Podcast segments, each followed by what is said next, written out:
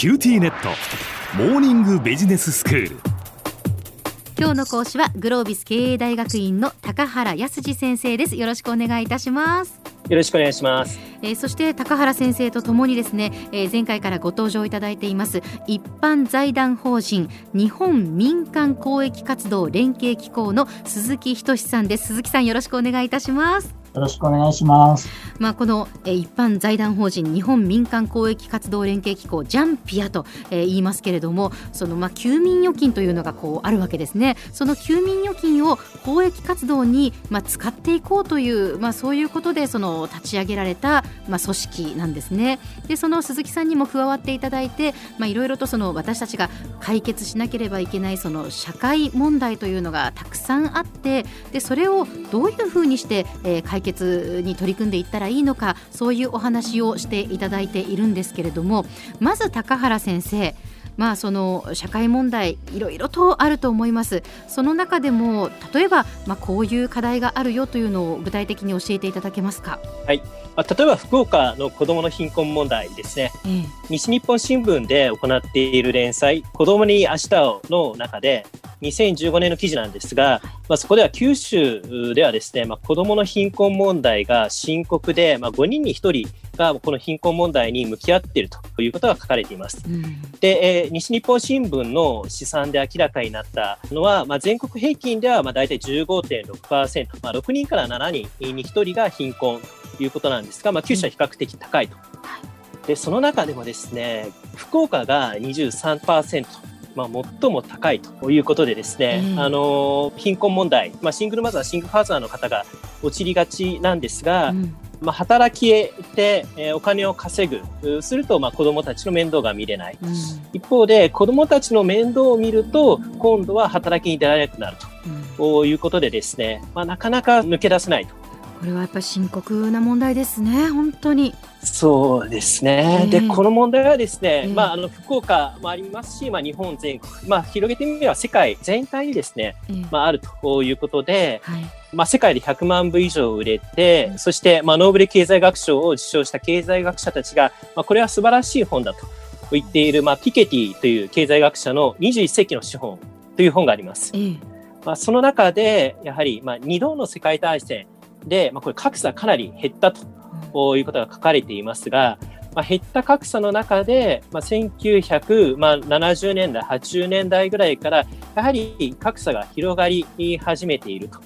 ということでですね、まあ、これ資本主義の世の中の中では、まあ、格差っていうのはこれ、あの、ほっとくと広がる傾向にあると。まあ、それが自国第一主義につながって、まあ、他国との関係も悪くないですね、まあ、戦争につながるというようなね、話もありですね。格差がやはりその戦争にこうつながっていくというこれを私たちはこう知っているはずなのにその格差というのが広がっている現状があるっていうことですよね。そうなんですよね。うん、でまあこれなんとかしないといけないということで、えー、まあ、国連でも、まあ、格差縮小に向けて、まあ、取り組みをしていますと。はいえーでそれが2015年に採択された SDGs です。はいで、まあ、日本語に直すと、持続可能な開発目標ということで、うん、誰一人取り残さない持続可能な社会づくりへの貢献として、うん、まあ、貧困や不平等の是正、女性問題、気候変動など、17のゴールを2030年に向けた目標を設定して、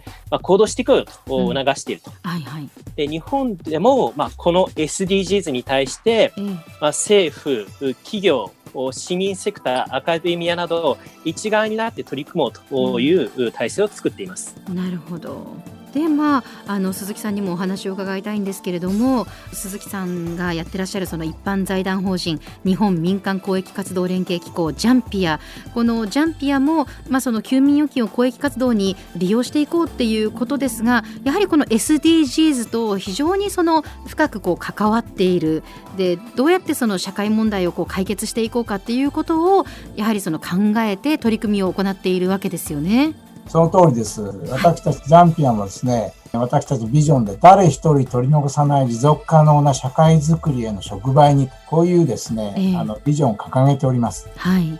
まあ、本日ですね、SDG の中で、あの、やっぱりパートナーシップ、様々なですね、セクターが連携してですね、ええ、社会課題の解決を担っていこうと、こういうような狙いがありますので、はい、まあ、その点からですね、あの、一つ私どもですね、活動の中で、要は NPO、それから財団法人、で加えて企業ですね、うん、企業が連携してやるあの事例をですねご紹介したいと思います。はい、2019年度ですね通常枠で選定されました公益財団法人日本国際交流センターという団体があります。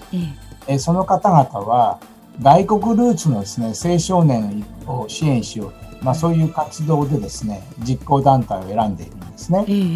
でこの活動にですね住友商事がですね参画したくれている点なんですね。うん。で住友商事はですねご存知の通り、まあ、大きな商社ですよね、ええ、全世界であの事業を展開しているわけなので、はい、駐在員あるいはご家族がですね海外に赴任した時に、うん、まあ、海外の方々には大変お世話になっている。と。うん、100周年を迎えたのに対してですねそのまあ恩返しもあるしやっぱりあの社員にですね、え社会感動をですね高めていただこうと、まあ、こういう狙いもあってですね、え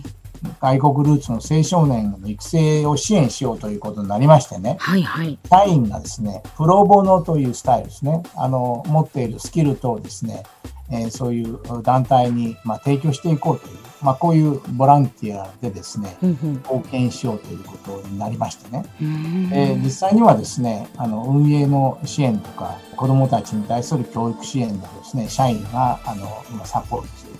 こういうような形なんですね。そうなんですね。まあ、こういう取り組みって外資系の企業ってすごく多くてですね、はい、社会貢献と、それから社員教育とですね、うん、それから新しいビジネスのネタ探しという一石三鳥のですね、考え方で、戦略的にプロボの活動をですね進めているような企業が増えていますね。なるほど。その社会の課題も解決しながらやはりその自身の企業としてもその、まあ、ビジネスチャンスといいますかビジネスとしてきちんとその成功させていくっていうそれが、まあ、どちらも実現していくっていうことですね。そうですね、えーまあ、そういう事例も今日はご紹介いただきました、えー、また次回はですね今起きているそのソーシャルを取り巻く変化そして新たな支援などについてお話を伺いたいと思います。今日の講師はグロービス経営大学院の高原康先生そしてジャンピアの鈴木仁さんでした。どうもありがとうございました。ありがとうございました。ありがとうございました